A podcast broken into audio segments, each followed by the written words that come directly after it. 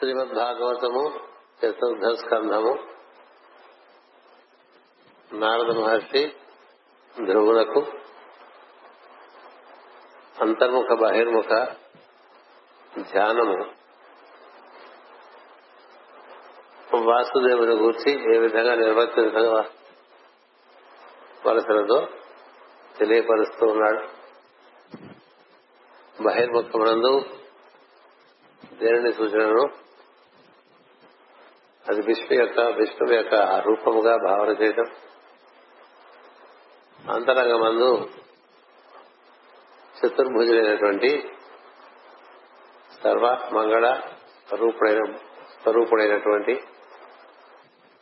సర్వాభరణములు ధరించిన వాడు అయినటువంటి విచ్చుకున్నటువంటి కన్నులు కలిగినటువంటి వాడిని చిరునవ్వు కలిగినటువంటి ముఖము కలిగిన వాడిని తదేకముగా మనయందే ప్రసన్నమైన వదనముతో చూస్తూ ఉన్నటువంటి వాడిని ధ్యానం చేయమని తెలియపరచడం తెలిపాడు కిరీటమును ఊహించుకోమన్నాడు కిరీట కాంతులను ఊహించుకోమన్నాడు.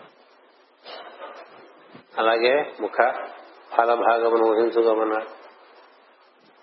అతని శరీరము నల్లని నీలమైనటువంటి కాంతితో ప్రకాశిస్తున్నట్టుగా దర్శిస్తూ ఉండమన్నాడు. అతని యొక్క చెవులకు ఉండేటువంటి కుండలములను దర్శించమన్నాడు. నవ్వుతూ ఉండేటువంటి ముఖమును దర్శించమన్నాడు. బాగా విచ్చుకున్నటువంటి తామర రేకుల వరే ఉన్నటువంటి కన్నులను దర్శిస్తూ ఉండమన్నాడు. సంపెంగ పువ్వు లాంటి ముక్కు దర్శిస్తూ ఉండమన్నాడు. ఎర్రని పెదవులను దర్శిస్తూ ఉండమన్నాడు. ఇలా ఎంత సౌందర్యము మనం ఊహించుకోగలిగితే అంత సౌందర్యమును ముఖమునందు పైన కంఠము కంఠహారములు భుజములు భుజముల కూడేటువంటి ఆభరణములు చతుర్హస్తములు ఆ నాలుగు హస్తముల యొక్క కోమలత్వము వారికి ఏర్పడినటువంటి ఆభరణములు అటుపైన హస్తములు హస్తములందు ఉండేటువంటి వివిధమైనటువంటి కాంతులతో ఉండేటువంటి ఉంగరములు అటుపైన ఒక చేతి ఎందు చక్రము కాంతిని మిరజమ్ముతున్నటువంటి ఒక చక్రమును మరొక చేతి ఎందు నాదమును చక్కగా అంతర్హితంగా మనకి ఉద్బోధన చేస్తున్నటువంటి ఒక శంఖమును చల్లటి శంఖమును ఆ పైన ఒక బంగారు గదను ఒక శ్వేతపద్మమును ధరించిన వాడిగా భావన చేయమన్నాడు. పట్టు పీతాంబరమును ధరించినటువంటి హిరణ్మయ కాంతులతో అతని వస్త్రంలో ఉన్నట్లుగా భావన చేయమన్నాడు. నీలమైనటువంటి కాంతి దేహికి దేహమునకు పచ్చని వస్త్రముల యొక్క ధారణము ఇవన్నీ రకరకములైనటువంటి కాంతుల దర్శనం చేయటంగా ఇది మనం భావన చేసుకోవాలి. ఒక దివ్యమైనటువంటి రూపము మనం దర్శనం చేస్తుంటే మన మనస్సు దాని మీద నిలబడి ఉంటుంది అలా కాకపోతే నిలబడి ఉండదు. అందుచేత అత్యంత సుందరము సుమనోహరము సుకుమారము అయినటువంటి మూర్తి. అది అత్యంత సుకుమారంగాను భావన చేసుకోవచ్చు. అత్యంత సుందరముగాను భావన చేస్తూ ఉండొచ్చు. అలాగే ఎంతో సుకుమారమైనటువంటి శరీరముగా దేహముగా భావన చేస్తుండొచ్చు ప్రసన్న వదనంతో మన పక్క చూస్తున్నట్లుగా అట్లా భావన చేస్తూ స్తోత్రం చేస్తూ ఉంటే మనసు అందం ఎక్కడ ఉంటుందో అక్కడికి అప్రయత్నంగా ఆకర్షింపబడుతుంది. అదేదో ఆకర్షింపబడినటువంటి మనస్సు అయస్కాంతీకరణ చెందడం వల్ల ఆ మనస్సు ఎందు ఒక చక్కని అమరిక ఏర్పడుతుంది. అటుపైన నీవు ఊహించుకుని దర్శిస్తున్నటువంటి విషయమునందు నీకుండేటువంటి ఆకర్షణ చేస్తా దాని ఎందు నువ్వు ఆకర్షింపబడతావు. అలా ఆకర్షింపబడితే జరిగేది ఏంటంటే అక్కడ ఉండేటువంటి కాంతులలోకి నీవు ఆకర్షింపబడతావు. మనం అందరము దేహధారులమే ఉన్నాం కాబట్టి రూపము లేక ఉన్నటువంటి తత్వమును దర్శనం చేయటం సులభము కాదు కాబట్టి రూపమునందు కూడా అది నిండి ఉన్నది కాబట్టి అన్నిటి ఎందు ఉన్నది ఇది అని అంటారే వీలు లేకుండా ఉంటుంది. అందుకనే వెనుకనన్నీ కారణకు విభుదలంతో అని మనకి గజేంద్ర మోక్షంలో పద్యం వస్తుంది. నువ్వేది కాదు అన్ని నువ్వే అన్నట్టు నువ్వేది కాదు. నీవి నీవు స్త్రీవా కాదు నీవు పురుషుడవా కాదు నీవు నపుంసకుడవా కాదు. నీవు స్థిరముగా ఉండేటువంటి వృక్షమా కేవలము కాదు. నీవు తిరిగేటువంటి జంతువా కాదు. నీవు దేవతవా కాదు నీవు అసుడవా కాదు. నువ్వు ఏది కాదు కానీ అన్ని నువ్వే చేత అతని వల్లనే అన్ని ఏర్పడ్డాయి. అలా మనకి ఒక పద్యం ఉంటుంది గజేంద్ర మోక్షంలో. ఆ పద్యము అలా ఇక్కడ భగవంతుని మనం సుందరమైన రూపంగాను శుభంకరమైన రూపంగాను భావన చేస్తే ఏదవుతుంటే మనసు చక్కగా దాని మీద నిలబడుతుంది. దేని ఎందు మనసు ఆకర్షణ చెందుతుందో అప్పుడు అప్రయత్నంగా మనసు అక్కడ నిలబడుతుంది. అందుచేత అప్రయత్నంగా నిలబడేటువంటి ఒక మూర్తిని నీవు ధ్యానం చేస్తుంది మళ్ళీ మళ్ళీ చూద్దాం అనిపించేటువంటి ముఖములు కొన్ని ఉంటాయి కదా. అలా మనకి అత్యద్భుతంగా మళ్ళీ చూద్దాం మళ్ళీ చూద్దాం అనేటువంటి ఒక మూర్తిని నువ్వు నీవు నీ మనసునందు నువ్వు రూపకల్పన చేసుకున్నావు దాన్నే చూద్దాం అనిపిస్తూ ఉంటుంది కదా? ఏది బాగుంటే దాన్నే మళ్ళీ మళ్ళీ మళ్ళీ మళ్ళీ మళ్ళీ మళ్ళీ చూద్దాం అనిపిస్తూ ఉంటుంది. ఏది వింటే బాగుంటుందో అది మళ్ళీ మళ్ళీ మళ్ళీ మళ్ళీ మళ్ళీ మళ్ళీ విందాం అనిపిస్తుంది కదా? ఏది రుచి చూస్తే ఎన్నిసార్లు రుచి చూసినా మళ్ళీ రుచి చూద్దాం అనిపిస్తుంది. ఎందుచేతంటే ఇంద్రియముల లేక సమాగమ ప్రజ్ఞ మనకి సమగ్రమైన ప్రజ్ఞ మనస్సు. ఈ మనస్సుకి ఆకర్షణ అనేటువంటిది దానికి లొంగిపోతుంది. అందుచేత అన్నిటికన్నా ఆకర్షణమైనటువంటి ఒక రూపాన్ని నువ్వు గనక లోపల ఏర్పరచుకున్నావు అనుకో దాన్ని చూడటంగా ఉండిపో అలా చూస్తే ఎప్పుడు దాన్నే చూద్దాం అనిపిస్తుంది. అది మనసులో ఉండేటువంటి ఒక మంచి లక్షణం అది. దాన్ని సవ్యంగా వినియోగించుకోవాలి.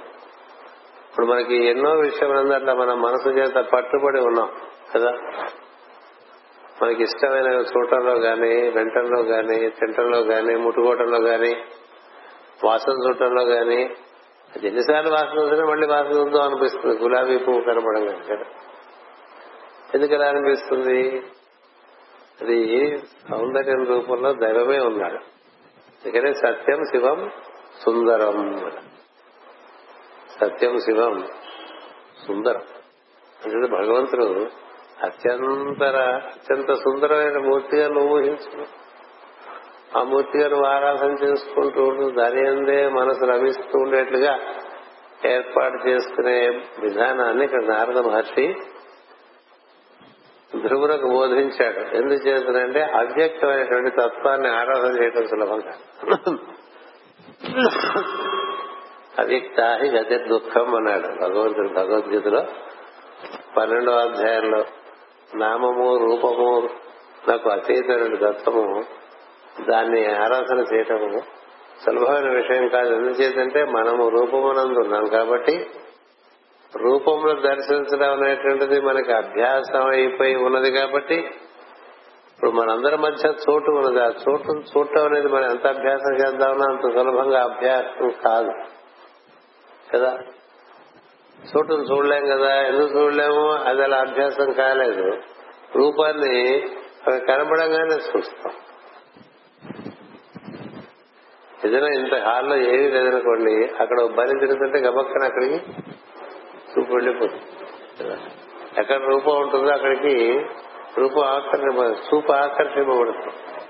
ఇలా మనకి రూపములకు సహజముగా మనం ఎందుకు ఆకర్షింపబడతా ఉంటే మనం రూపస్థులం కనుక మనం ఇంకా అరూపి అని మనకు తెలియదుగా. మన రూపమే మనం అనుకుంటూ ఉంటాం కదా. అంచేత మనం రూపంగా చూస్తూ ఉండాలి. అరూపి అంటే ఈ రూపంగా ఏర్పడక ముందు మనం ఒక గోళంగా ఉన్నాం గుడ్డులాగా ఉన్నాం. మనకి ఒక గుడ్డు లాంటి ఇది మంది ఒక ఫోటో మూడేళ్ళ మూడు మాసాల పిండాన్ని గర్భంలో ఉండేటువంటి పిండానికి ఒక చిత్రపటం అయితే ఒక ఫోటో తీసి దాన్ని చూపించారనుకోండి ఇలా ఉండే ఇలా ఇది నువ్వు నీ సహజమైన రూపం ఉంటే మనకి అంతగా నచ్చదు కదా. ఎందుచేత మనకి అలవాటు ఇప్పుడు ఈ అద్దంలో ఈ మొక్కను చూసుకోవటం నిలువుట అద్దంలో మొత్తం రూపం చూసుకోవటం. నిలువుట అద్దంలో చూసుకుంటే కాస్త నఖశిఖ పర్యంతం కనిపిస్తూ ఉంటుంది. మొత్తం అంతా చూస్తాను అంత బాగుండకపోతే ఒక ముఖమైనా చూసుకుంటాం. కదా? మొత్తం అంతా చూసుకోవాలంటే అంగ సంస్కారాన్ని బాగుండాలి. విష్ణుమూర్తి అంగ సంస్కారాన్ని బాగుంటాయి కాబట్టి అట్లా కిరీటము దగ్గర నుంచి ముఖం వరకు అటుపైన కన్నులు అటుపైన వరుసగా వర్ణించుకుంటూ పాదముల వరకు దర్శనం చేసుకుంటూ రావచ్చు. లేదా పాదముల నుంచి మొదలుపెట్టి దర్శనం అలా శిరస్సు వరకు చేసుకుంటూ రావచ్చు. మళ్ళీ శిరస్సు నుంచి పాదముల వరకు చేసుకుంటూ రావచ్చు ఇలా చేసుకుంటూ వస్తూ ఏం చేయమన్నాడు? ఓం నమో భగవతే వాసుదేవాయ ఓం నమో భగవతే వాసుదేవాయ అనుకుని ఒక భాగం జరిగింది మళ్ళీ ఓం నమో భగవతే వాసుదేవాయ మరో భాగాన్ని.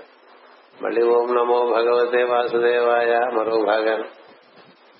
అలాగే అన్ని నీకు ఎంత వీలుంటారు అంత హస్తములు అంటే హస్తములన్నీ అన్ని కలిపి ఒకేసారి ఊహించక్కల ఒక్కొక్క వేరు ఓం నమో భగవతే వాసుదేవాయ ఓం నమో భగవ అదే అంగన్యాస కరంజాసలు ఇచ్చారు.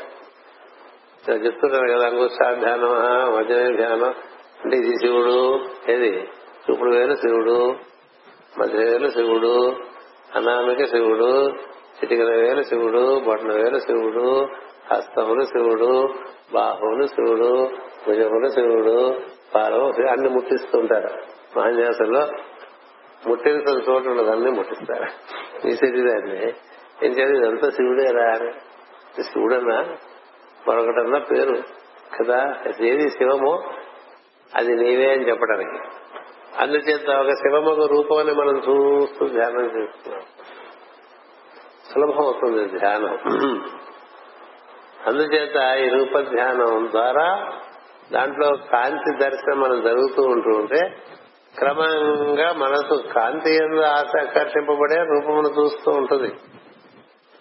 ఏదైనా ఒక ఫంక్షన్ జరిగితే బాగా బంగారు నగలు పెట్టుకొచ్చిన వాళ్ళని అందరూ చూస్తారు కదా. చూస్తారా చూస్తారా చూడండి బాగా వడ్డాణాలు వంకీలు పెట్టుకుని మెండంగా దిగేసుకొచ్చారనుకోండి అందరూ చూస్తారు.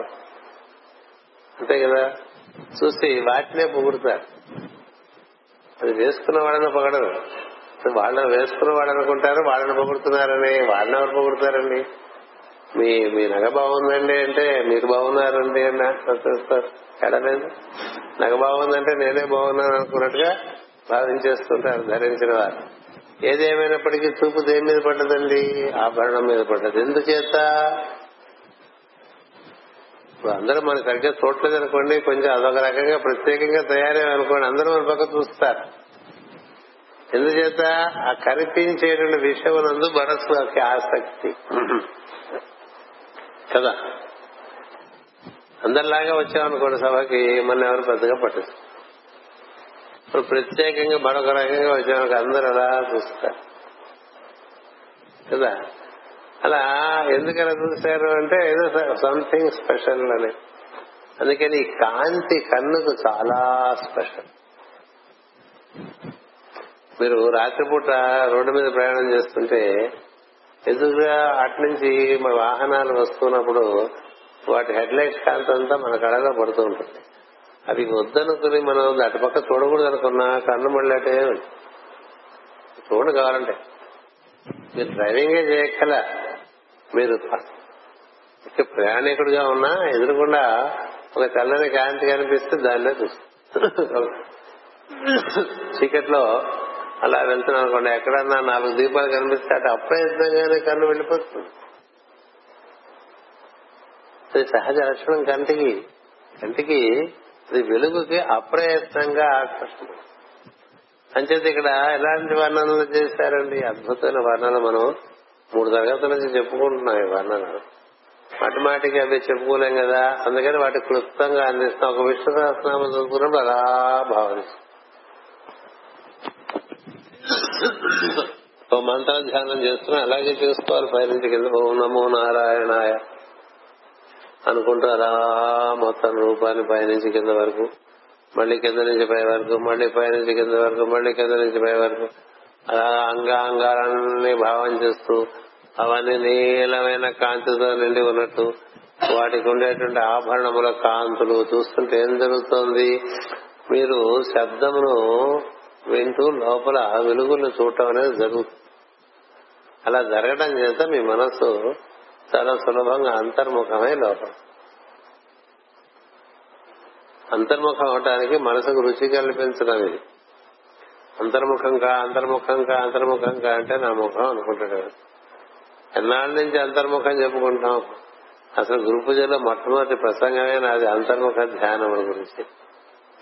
అంతర్దర్శన లేఖనములు అనేటువంటి విషయం మీద నువ్వు ప్రసంగించబోయే అన్నారు మాస్టర్ ఎనభై ఒకటిలో అప్పటి నుంచి కొన్నాళ్ళ అలా ప్రసంగించి ఆ తర్వాత భాగవతము అంతర్దర్శనము అని ఇలా ఈ అంతర్దర్శనము అనేటువంటిది కావాలంటే లోపల ఒక రుచి ఏర్పడాలి. బయట రుచి కన్నా రుచి అనేటువంటిది లోపల ఏర్పడితేనే లోపలికి వెళ్తుంది మనకి సామెత చెప్తూ ఉంటారు అల్లరి చిల్లరగా తిరుగుతున్నాడు అనుకోండి పిల్లవాడు ఒక ఒక మనం పెళ్ళి చేస్తే ఒక కన్యని తెచ్చి భార్య మక్కువ చేత అక్కడ ఇక్కడ తిరగకుండా ఇంట్లో ఉంటాడని పెళ్ళి చేసేవాళ్ళు పురకాలం ఇప్పుడు బయట తిరుగుడు మానేయాలంటే ఇంట్లో ఏదో బెల్లం దొరకాలి కదా. ఇంట్లో బెల్లం ఉందంటే ఇంట్లో తిరుగుతాయి. జీవులు బయట బెల్లం దొరకదు. పోకుండా. అలా మనకి ఆకర్షణ ఏర్పరచడం అనేటువంటిది ఋషులు ఏం చేశారంటే అంతర్ముఖంగా ఒక ఆకర్షణటువంటి రూపంలో నువ్వు ఎంత ఊహించగలిగితే అంత ఊహించుకోమని చెప్పాడు. చూడగలిగినంత సౌందర్యమును ఊహించుకోనము అని. నువ్వు ఈ రూపకల్పనలో నీ మనసు లోపల ఉంటుంది.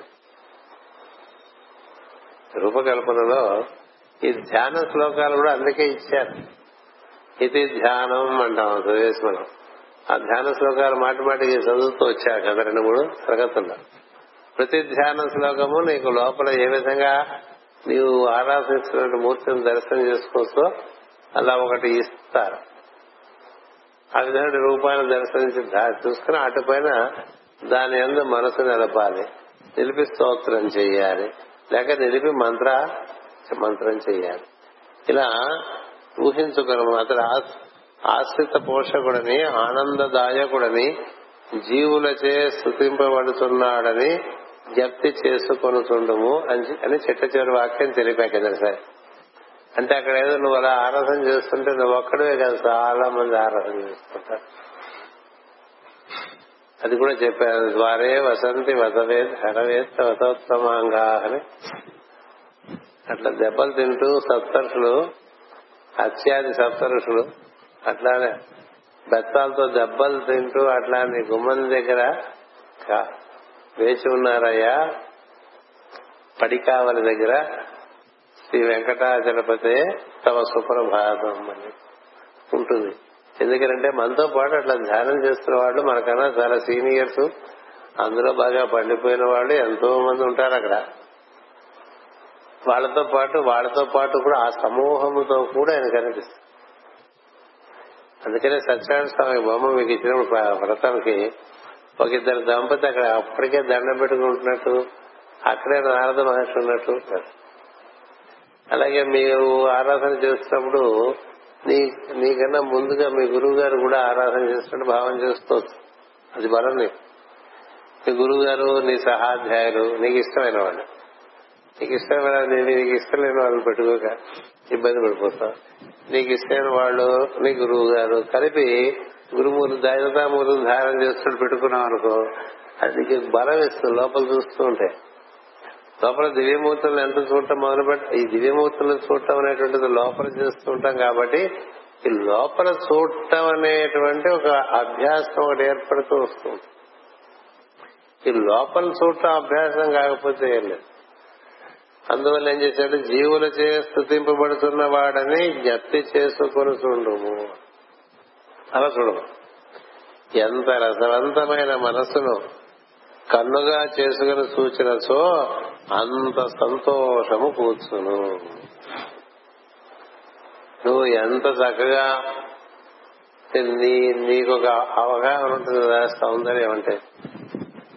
ప్రతివాడికి ఒక ఐడియా ఉంటుంది. సౌందర్యం అంతే కదా? అది నీ బెస్ట్ అది బెస్ట్ ఆఫ్ యువర్ ఎబిలిటీ అనమాట అలా చూసుకుంటే నీకు అది చక్కగా నవ్వుతూ ఉంటాడు లోపల అందుకనే సీరియస్గా ఉండేటువంటి ప్రసన్న వదనాలు ధ్యానం చేయకూడదు. ప్రసన్న వదనం ధ్యాయే అన్నారు. ఇందులో శుక్లాంబరం ధరం విష్ణు అంటే శుక్లాంబరం. అంటే తెల్లటి ఆకాశం కదా? అదే అంబరంగా ధరించినటువంటి వాడు. అంచేత ఆ విధంగా మనం భావన చేసుకోవటం వల్ల నీ హృదయ పద్మమున నడిబొడ్డునందు తన చరణ నఖ కాంతులను ప్రసరింప చేయును.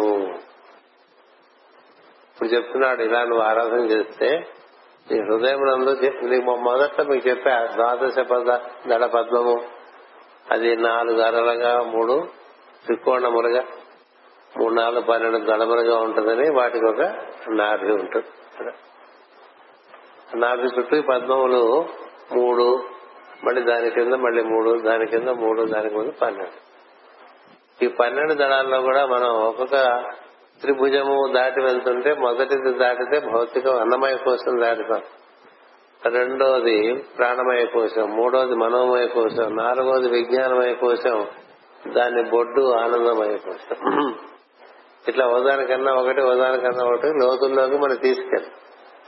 అందుకని ఇక్కడ నారదుడు ఏం చెప్తున్నాడంటే ఈ విధంగా నువ్వు ఆరాధన చేస్తున్నప్పుడు భావనలో నీకు సంతోషం కలుగుతుంది కాబట్టి నువ్వు అంతర్ముఖం అవుతావు. అంతర్ముఖం అవటం వల్ల నీ హృదయ పద్మమున నడిబొడ్డునందు తన చరణ నఖ కాంతులను ప్రసరింపచేయును.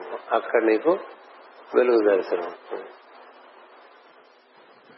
అదే మనకి పద్మకోశ ప్రతీకాశ గొమ్మ అంటారు. ఇది నారాయణ సూక్తలను మంత్రపుష్పలను. పద్మకోశం అంటే హృదయ పద్మకోశం కోశములు అంటే అరలు నాలుగు కోశములు. అవి మనకి చక్కగా చదువుకుంటాము కానీ దాని యొక్క లోతైన అవగాహనకి కావలసినటువంటి ఉత్సుకత మనసుకు కావాలి. ఉంటే ఓహో ఇది హృదయ పద్మం గురించి చెప్తున్నారు హృదయంచ అపి అధోముఖం. హృదయమునందు ఒక్కడం తస్య మధ్యే భక్తిశిఖ అనియోర్ధ వ్యవస్థ చాలా చెప్తారు అక్కడ. అంతకంతకి అంతకి సూక్ష్మం సూక్ష్మం అతి సూక్ష్మంగా చెప్పి అక్కడ ఒక బియ్యపు గిరుదంతా ధగ ధగ ధగ ధగ ధగ ధగ ధగ దాటినటువంటి కాంతి ఉన్నట్టు చెప్తారు. ఆ బియ్యపు గింజ తల. నీవార సుఖవత్తన్వి పీతాభాసత్యనుముఖం అందులో అది బియ్యపు గింజ దాంట్లో తలలో అక్కడ అక్కడే ఉంది అంతా అని చెప్తారు. పీత నివార సుఖవత్తన్వి పీతాభాసత్యనుపమా తస్యా శిఖాయ శిఖ అంటే ఆ తలకాయ. మధ్యే పరమాత్మ వ్యవస్థిత. స బ్రహ్మ స శివ సోక్షర పరమ సురాట అదే అక్షరం అదే పరబ్రహ్మము అదే అంత అని చెప్పేస్తారు. ఎందుకని? అక్కడ నీకు ఏం చెప్తున్నారంటే అక్కడ నీకు చరణ కాంతులు స్పష్టం. నఖ. నఖ కాంతులను ప్రసరింపజేయును. హృదయము లోపలికి లోపలికి. ఎన్ని కోశములు అంటే నాలుగు కోశములు. ఈ నాలుగు కోశముల లోపలికి నీవు ప్రవేశించినట్టుగా భావన చేయాలండి. అట్లా ఏదో ఊహ చేసుకోవటం ఎలా గుహలోకి వెళ్తున్నాం అనుకోండి ఆ గుహ లోపలికి మనం మామూలుగా గుహల్లోకి వెళ్ళలేము మనం. ఎందుచేత మనకి భయం? ఊహ చేత గుహల్లోకి వెళ్ళండి. గుహాయాం విశ్వమూర్తిషు అంటుంటాం ఏదో చదువుతుంటాం. అది గుహలోనే ఉంటాడు అప్పుడు కుమారస్వామి ఆయన గురుగుహుడని పేరు. వాళ్ళు గుహలోనే ఉంటారు. మనం ఇలా గుహలో ప్రవేశించి లోపల వెతుక్కుంటూ ఉన్నాం అనుకోండి ఎక్కడి నుంచో కాంతి ఉన్నట్టుగా కనిపించి ఆ కాంతి చోటకి మనం వెళ్తూ ఉంటే ఆ గుహ అటు ఇటు ఇటు అటు రకరకాలుగా మలుపులు తిప్పేసి అక్కడ ఒక మంచి కాంతి దర్శనంగా భావించి మీరంతా బొర్రా కోసం వెళ్ళే ఉంటారు విశాఖపట్నంలో ఉండేవాళ్ళు. బొర్రా గుహలు అంటూ ఉన్నారు. ఆ బొర్రా గుహ లోపలికి లోపలికి లోపలికి వెళ్తే ఏం జరుగుతుంది? అక్కడ రకరకాల ప్రాంతాలు దాటి లోపలికి వెళ్ళిన తర్వాత ఒక విశాలమైన ప్రదేశంలో అందులో మళ్ళీ ఒక చిన్న శిఖరం మీద ఒక కాంతివంతమైనటువంటి శివలింగం అది ఎలా ఏర్పడిందో. అలా ఏదో దర్శనాలు ఇట్లా ప్రయత్నం చేసుకోవాలి కళ్ళు మూసు కూర్చుని. ఇది ఒక విధానం. ఎందుకు చెప్తుంటే అంతరంగంలోకి ప్రవేశించి ఎలా వెళ్తూ వెళ్తూ వెళ్తూ వెళ్తూ వెళ్తూ వెళ్తూ వెళ్తూ వెళ్తూ ఉంటాయి ఎక్కడో కాంతి దర్శనం మనకి భళ్ళు అయినట్టుగా భావం చేస్తుంది. ఇవన్నీ మనకి చక్కని ఎంగేజ్మెంట్స్ ఊరికే ఉన్నప్పుడు మనకి మనకి మామూలుగా ఊరికే ఉంటే బోర్ కొడుతుంది కదా? బోర్ కొట్టి ఏదో పిచ్చి పని చేస్తుంది. అక్కడ న్యూస్ పేపర్ మొన్నటిదైనా మళ్ళీ తీసి వదిలేస్తుంటాం లేకపోతే అట్లా టీవీ తిప్పి ఛానల్స్ అని తిప్పేస్తూ ఉంటాం. మరి తోసపోతే ఎవరికైనా ఫోన్ చేస్తాం. ఇంకా తోసపోతే ఎవరింటికైనా వెళ్ళిపోయి వాళ్ళని బోర్ కొట్టేస్తాం. ఇలా చేసేస్తుంటాం కదా? ఇలా కళ్ళు మూసుకుని లోపలికి ఒక ఎంగేజ్మెంట్ పెట్టినా ఇవన్నీ మనకి మున్ముందు ఈ విధంగా ఈ తపస్సు అనే ప్రక్రియకి పనికొచ్చేటువంటి విషయములు అందువల్ల నీకు అక్కడ నీకు నీ హృదయ పద్మమున నడిబొడ్డునందు తన చరణ నఖ కాంతులను ప్రసరింపజేయను అతి వాసుదేవుని శాంతమూర్తిగా ధ్యానింపు. ఎందుకంటే శాంతమూర్తిగానే ధ్యానం చేయకపోతే దొరకదు. శాంతము సత్వగుణ లక్షణం. అందుకని ఎంత శాంతమూర్తిగా తన భావన చేస్తూ ఉంటే మన ఎందు అంత శాంతం ఏర్పడుతుంది.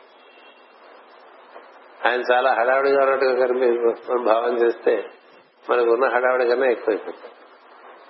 ఆయన ఎలా గట్టిగా బాణం పట్టుకుని ఎవరి మీదకో ఉగ్రంగా వేస్తున్నట్టుగా మనం భావన చేస్తాం అనుకోండి ఇప్పుడు శ్రీరాముడు బాణం పట్టుకున్నట్లా ఎక్కువ పెట్టినట్టుగా కొన్ని బొమ్మలు ఉంటాయి. అలాంటి బొమ్మలు ధ్యానం చేయకూడదు. అలా ఉండే బొమ్మలు ధ్యానం చేసుకోవాలి తిరిగి మన కోసమే మొత్తం సబరివారంతా వెయిట్ చేస్తున్నట్టు ఇప్పుడు మన కోసం ఎదురు చూస్తున్నట్టుగా ఉన్న సందర్భంలో మనం ఎవరైనా కలిసామనుకోండి వెళ్తే ఎంత ప్రసన్నంగా ఉంటుంది. ఆయన ఏదో బిజీగా ఉన్నప్పుడు మనం వెళ్ళి గోకేయటం కదా? కదా? అందుకని భగవంతుడు మన ఎంతో ప్రసన్నుడై ఉన్నట్లుగా భావన చేసుకుంటూ అతను అత్యంత శాంతమూర్తిగా ఉన్నట్టుగా భావన చేసుకుంటూ అందుకనే శాంతాకారం అన్నారు. తర్వాత దాన్ని కాంట్రరీ ఇచ్చేస్తారు భుజగ చేయరు అంటే పాములు తెలుసుకోగానే మన భయం కదా? ఆయన పాము మీద పడుకున్నా శాంతంగా ఉన్నాడంటే అది ఎంత శాంతం? అంచేది మనం శాంతాకారం శాంతమూర్తిగా దర్శనం చేయమన్నాడు. అతనిని అనురాగమున చూసుతున్న మూర్తిగాను అతనిని అనురాగమున చూసుతున్న మూర్తిగాను. ఈ పక్క చాలా అనురాగంగా చూస్తున్నట్టుగాను వరప్రదాతగాను ధ్యానించి ఏకాగ్రత కూర్చుకొను. ఎక్కడ మొదలు పెట్టాడండి ముమ్మారు ప్రాణాయామం మన దగ్గర కదా మొదలు పెట్టాం మారు ప్రాణాయామం చేయము. దానివల్ల మనస్సు మనలోనికి మరచుకునము. అటుపైన పురుషోత్తముని పూజించము పూజించము అని అక్కడ రూపానంతా చెప్పి అతని యొక్క హారములు కిరీటములు కేయూరములు కంకణములు మొలనూలు ఇటువంటివన్నీ చెప్పి మకరకుండములు చెప్పి కౌస్తుభము చెప్పి శంఖచక్ర కథాపద్మములు చెప్పి బంగారు అందలు పీతాంబరం కదా. చిన్న చిన్న పద్యాలు కూడా ఇచ్చారు మా తెలుగు వాళ్ళకి. చిన్ని కృష్ణ నిన్ను చేరి కొలుసుకునే పద్యంలో ఉండవు ఉంటాయి కదా. దూరపు పోతాయి ఇది తరిమూవ గజ్జలు. అది చిట్ట చివరి భాగం. అది చేత వెన్న ముద్ద చెంగలలో పూదండ బంగారు మొలకరాడు అందరికీ వచ్చు కదా. అట్లా చేసుకుంటే కళ్ళు మూసుకుని చిన్నపిల్లలాగా మన దగ్గరికి వెనముద్ద పట్టుకొచ్చిన కృష్ణుడిగా భావన చేసు. రోగి ఒకటి పెట్టుకో దేవుడు ఒకటి పెట్టుకో. ఎందుకంటే మనసు బాగా దాని ఏందో అలాగే కొంచెం గంభీరంగా చెప్పుకుంటే కస్తూరి తిలకం లలాట ఫలకే వక్షస్థలే కౌస్తుభం నాసాగ్రే నవమోక్తి కరతలే వేణు. కరే కంకణం సర్వాంగే హరిచందనం చకలయం కంఠేశ ముక్తావళి. గోపస్త్రీ పరివేశితో విజయతే గోపాల కూడా అలా వచ్చే నా దగ్గరికి అడగటం విజయతే అంటే. అలా విచ్చేయమని చెప్పడానికి. అలా వస్తుంటే మహాత్ములు విజయీభవ విజయీభవ అంటారు. అంటే ఆయనకి విజయం కలగాలని కాదు. మన దగ్గరికి రమ్మని అంటాం వచ్చి ఆశీర్వదించండి అంచేత అలా వెళ్ళిపోచ్చేయమని విశాఖపట్నం భాషలో. దాని సంస్కృతంలో విజయీ భవాన్. విజయతే గోపాల చూడా. అలా భావం చేసుకుని కస్తూరీతి లకం అని మనం చదువుకున్నాం అనుకోండి కళ్ళు మూసుకుని. మనకు అలా కనపడాలి. అలాంటి ప్రయత్నాలు చేస్తూ ఉండాలి. ఇదొక జిమ్నాషియము ఇది అంతర్ముఖ జిమ్నాషియం ఇది. మనం కళ్ళు మూసుకుని మనం ఒక శ్లోకం చదివి ఆ భావం మనకి అక్కడ చిత్రీకరింపబడుతుందా లేదా ఇలా ఒక కొంత ప్రయత్నం చేయాలి ఎందుకంటే అలా అభ్యాసం చేస్తే క్రమంగా దర్శనం ఏ దర్శనం చేయకుండా ఊరికే కళ్ళు మూసుకుని బేర్ బేర్ బేర్ బేర్ బేర్ బేర్ బేర్ బేర్ బేర్ బేర్ బేర్ బేర్ అంటూ ఒక గంటన్నర మనం కంఠం వాడామనుకో అసలు మన స్తోత్రం చదువుతుంటే కళ్ళు తెరవనే లేవు. అట్లా ఉండాలి. ఎందుచేత లోపల చూస్తూ నువ్వు స్తోత్రం చేస్తున్నావు కాబట్టి. కదా? లోపల చూస్తూ నువ్వు స్తోత్రం చేస్తుంటే ఇంక కళ్ళెట్లా తెరుస్తా? అందుకని చూస్తూ స్తోత్రం చేయాలి. అలా స్తోత్రం చేస్తూ ఉంటే క్రమంగా కాంతులు ముందు పాద కాంతులు దర్శనం అక్కడి నుంచి క్రమంగా రూపంతో దర్శనం. మాస్టర్ గారికి ఎలాగైంది దర్శనం? ఆయన అలా కాంతి దర్శనం చేస్తుంటే అందులోంచి కాంతిమయమైనటువంటి రూపం ఒకటి ముందు పాదములు అంటే ఆసనమందు కూర్చుండే పాదములు అటుపైన ఉదరము అటుపైన ఛాతి అటుపైన ముఖము దర్శనం. మాస్టర్ చేసేది చేసింది కాంతి ధ్యానం. ఆ కాంతి ధ్యానంలో మరి మాస్టర్ సివివి దర్శనం. చూడండి ఎలా దర్శనం. ఎలా చేస్తే ఏం దర్శనం? లోపల చూస్తూ ఉంటాం. లోపల గాయత్రి మంత్రములు జపం చేస్తూ గానం చేస్తూ ఆయన దర్శిస్తూ ఉంటే ఇలా రూపం కలిగింది. అందువల్ల కదా ఆయన నుంచి అంత అద్భుతమైనటువంటి వెలుగు ప్రసరించి ఎన్నో జీవితాలకు ఎన్నో రకాలుగా పరిష్కారం చూపించింది. అందువలన అలా మనం చూస్తూ చూస్తూ చూస్తూ చూస్తూ చూస్తూ ఉంటే లోపల ఏకాగ్రత వస్తుంది. అంటే ఆ రూపం నీకు స్థిరమైతే దాని అందే నీ మనసు నిలుస్తుంది అదేనే దాన్నే యోగంలో ధారణ అంటారు. ధారణ. మనకి ఇక్కడ ఎన్నో రూపాలు అందమైన ఏర్పాటు చేసుకున్నావు ఇందులో నువ్వు కన్నులు మూసుకునే నీకు ఏదో రూపంతో నువ్వు ప్రతినిత్యం ప్రయత్నం చేస్తూ ఉండు చూడటానికి. చూస్తూ ఉంటే అదే కనపడేట్లుగా నీకు అయినప్పుడు దాన్ని ధారణ అంట. అలా ధారణ నీకు ఏర్పడినప్పుడు దానిని గూర్చి మన స్తోత్రం ఎక్కువ ఫలవంతంగా ఉంటుంది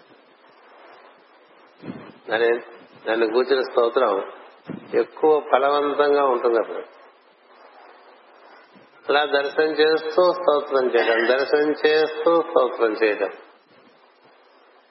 అలా దర్శనం చేస్తూ స్తోత్రం చేస్తుంటే ఏం జరుగుతుందంటే క్రమంగా నువ్వు చూస్తున్నది నీకు స్థిరంగా కనిపిస్తూ ఉంటుంది. అలా కనిపిస్తే దాన్ని సాలోక్యము అంటారు. సాలు ఏదో ఒకటి అట్లా ఒకసారి అలా ఒక సెకండ్ కనపడటం కాదు. అలా నిలబడి ఉండాలి. లోపల. అప్పుడు దాన్ని అలాగే చూస్తూ ఉంటే దాని సాలోక్యం. అలా చూస్తుంటే జరుగుతుంటే క్రమంగా దాని ఎందు నీకుండేటువంటి ఆకర్షణ చేత దానికి దగ్గరగా వెళ్ళిపోతూ ఉంటావు. అది సామీప్యము అంటారు. దగ్గరగా. దగ్గరగా వెళ్ళిపోయిందో తెలుస్తుంది. దాంతో కలుస్తావు అది సాయుధ్యము అంటారు. అంటే దాంతో నీవు కూడా కలిసిపోయి ఉంటావు ఆ తర్వాత ఇంకా నువ్వు ఉండవు అదే నువ్వుగా ఉంటావు. దాన్ని సారూప్యము అంటారు. అది అయిపోయావు అంటారు. అప్పుడు అదే ఇదిగా ఉంది అంటారు. ఇలా ఉంది ఇలా మెట్లున్నాయి మనం ప్రతి మెట్టే ఎక్కలేదు అసలు. అనేది తెలుసుకుని ఉంటే కొంచెం హంబుల్గా ఉంటాం వినయంగా. ఇలా అంచేత అంతర్ముఖమై అంతర్ దర్శనం ఒకటి ఏర్పాటు చేసుకుని దానికి నువ్వు దగ్గరగా వెళ్తూ దాంతో కూడి అది అయిపోవటం అనేది నాలుగు మెట్లుగా చెప్తారండి. సాలోక్య సామీప్య సాయుధ్య సారూప్యము అని. ఇది భక్తి మార్గం. దీని అనుగ్రహ మార్గం అని చెప్తారు. ఎంచేతంటే కేవలం నువ్వు ఒక రూపాన్ని ఆ విధంగా దర్శనం చేస్తుండటం వల్ల నీ మనసుకు కలిగినటువంటి పరిపూర్ణ ఆకర్షణ చేత ఆ విధంగా నువ్వు దాని ఎందు నువ్వు ఆకర్షింపబడి ఆ వెలుగులో నువ్వు ప్రవేశించిన వాడి అవుతావు. అందుచేత నారద మహర్షి ఈ విధంగా ఒక్కొక్కటి ఒక్కొక్కటి ఒక్కొక్కటి ఒక్కొక్కటి లోపలికి చేరే మార్గాన్ని చూపించి ఆ హృదయ పద్మమునందరి నడిబొట్టినందు నీకు పదముల యొక్క పాదముల యొక్క గోళ్ళ యొక్క కాంతి కనిపిస్తున్నాడు అది విషయం అక్కడ. ఏం చెప్పాడు? చరణ నఖ కాంతులు అక్కడ కనిపిస్తాయి. భగవంతుని యొక్క పాదములు అక్కడ ఉన్నాయని భావన చేసుకుని అటు పైన ఇంకా పై వరకు నువ్వు భగవంతుని దర్శనం చేసే ప్రయత్నంలో నీవు ఇంకా ఊర్ధముఖం అయిపోతావు ఊర్ధముఖం అయిపోతావు అంచేత ఏకాగ్రత కూర్చుగలము చేతనైన సో ఏమియు పూరకయే ధ్యానింపు. చేతనైన అది ఆప్షన్ ఇచ్చారు తప్ప కండిషన్ పెట్టలే. చేతనైన సో ఏమియు కోరకయే ధ్యానింపు. ఇన్నిటితో కూడిన దివ్యమంగళ స్వరూపమున చిత్తం ఒక్క మారు నిలిచిన సో మరల తిరిగి రాదు. ఇది విషయం. ఇన్నిటితో కూడిన దివ్య మంగళ స్వరూపమున చిత్తం ఒక్క మారు నిలచనసో మరణ మరల తిరిగి రాదు చిత్తము హుషీకేసు సన్నిధికి చేరిపోయింది నాన్న. ఇంక నువ్వు ఏ అది రాదు దానికి మిగతా విషయాల ఆసక్తి లేదు అని చెప్తారు ప్రహ్లాదు. హిరణ్యకశపుడికి మనకి చిత్తానికి ఇంకా చాలా బయట విషయాల్లో ఆసక్తి ఉంటుంది చేస్తా మనం దీంట్లోకి వెళ్ళకపోవటం చేత ఇందులోకి వెళ్ళిపోతే వాడికి ఇంకేం అవసరం ఉండదు అది చెప్తుంటే ఆ పద్యం మాటి మాటికి దివ్య అంబుజోదర దివ్య పాదార వింద చింతనామృత మత్త చిత్త మేరీ ఇది ఇతరంబురే. మహా అంబుజోదర దివ్య పాదార వింద పాన మత్త చిత్తం ఏది ఇది ఇతరంబు చేరనేస్తూ అంటాడు ప్రహ్లాద్. ఈ భగవంతుని విష్ణువు యొక్క పాదముల యొక్క అంబుజోదరు అంటే కుదరమనందు పద్మము కలిగినటువంటి వాడు అందులో కూర్చుంటాడు కదా మమ్మల్ని ఆయన యొక్క పాదముల యొక్క అరవిందముల వంటి పాదములు అంటే కమలముల వంటి పాదములందు నిరసించి మనస్సు మొత్తము చిత్తము అక్కడ ఉండేటువంటి ఆనందాన్ని అలా గ్రోలుతూ ఉన్నదిట. ఇంకా దీని మిగతా వాటి ఎందు ఎలా ఈ మనసు బ్రతికుంటుంది నన్ను ఎందుకు బాధ పెడతావు అని అడుగుతాడు ప్రహ్లాద్. ఏ రీతి ఇతరంబు చేరనేస్తూ విడత గుణశీల మాటలు వేయులేలా అని అప్పుడు అంటాడు మందార మకరంబుద మాధుర్యమునకు పోవు మధుపంబు చేలునే మదనములకు నిర్మల మందాకిని సరిన వీచికల చూపు రాయంత తరుణే తరంగిణులకు అలా మనకి అధ్యాయం మనకి తెలుసు. కానీ అనుభూతి కలగటానికి ఆ స్పర్శ లభించాలి. ఆ స్పర్శ లభించాలంటే అలా లోపలికి వెళ్ళగలగటానికి ప్రయత్నం చేసి ధ్రువుడు ఎట్టి పరిస్థితుల్లోనూ నేను దైవ సాన్నిధ్యమును దైవ దర్శనమును పొందాలి అనేటువంటి దృఢమైనటువంటి సంకల్పంలో చేరిపోయాడు ఇక ఆ సంకల్పానికి తిరుగులేదు. ధ్రువుడు సంకల్పాలు. ఎందుకంటే నారదుడు రకరకాలుగా చెప్పి చూశాను కానీ ధ్రువుడు. నేను ఈ విషయం అందరూ నమ్మను నిరుత్సాహపరచగా వీలుంటే ప్రోత్సాహం కలిగింపు కలిగించమన్నాడు. నువ్వు నన్ను ప్రోత్సహించు స్వామి నిరుత్సాహపరచక అందుచేత ధ్రువుడికి తిరిగి రాని సంకల్పం ఉంది కాబట్టి అలాంటి సంకల్పం ప్రధానంగా ఉన్నప్పుడే ఈ భక్తి గాని యోగము గాని సిద్ధిస్తుంది. అధయోగానుశాసనం అంటే అర్థం అదే. ఎప్పుడంటే ఇంకా వేరే దీనికన్నా మించినటువంటి విషయం మరొకటి నాకు లేదు అనేటువంటిది నీకు దృఢముగా నీ ఎందు నిశ్చయమై ఉండాలి. అప్పుడే నువ్వు దీని ఎందు శ్రద్ధ చూపి చేయగలవు. లేదంటే ఇతర విషయములు రాగానే ఇది మరుగున పడుతుంది. అది కారణం చేత ధ్రువునికి చెప్పడం జరిగింది. ఈ స్థితిలో ఏడు మార్లు ఈ మంత్రమును ఉచ్చరింపగలిగిన సో గగనచరులైన మూర్తులను దర్శించు సామర్థ్యము కలుగును. ఎలా ఉంటుంది ఏది? ఇన్నిటితో కూడిన దివ్యమంగళ స్వరూపమున చిత్తం ఒక్క మారు నిరచనతో మళ్ళా తిరిగి రాదు. అలాంటి చిత్తము దర్శిస్తూ ఏడు మార్లు ఓం నమో భగవతే వాసుదేవాయ అనేటువంటి మంత్రాన్ని ఏడు సార్లు గనక చెప్తూ చూస్తూ ఉండగలిగితేట సూర్యమండలములు గ్రహగోళ తారకాదులు వాళ్ళందరూ కూడా వాసుదేవుని యొక్క మూర్తులుగానే దర్శనం. అంటే ఇదంతా భగవతత్వమేగా ఈ గ్రహగోళాదులు తారకా మండలాలు కనిపిస్తాయండి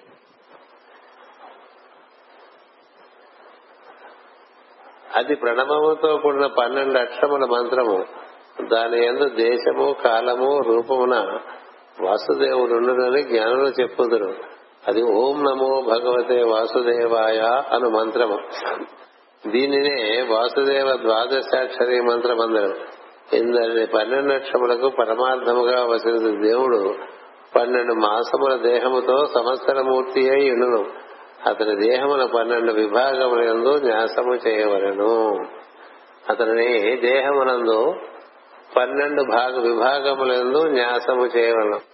అంటే మనకి పన్నెండు రాసులు ఈ శరీరం మొత్తం కూడా న్యాసం చేసుకునే విధానం అవుతుంది.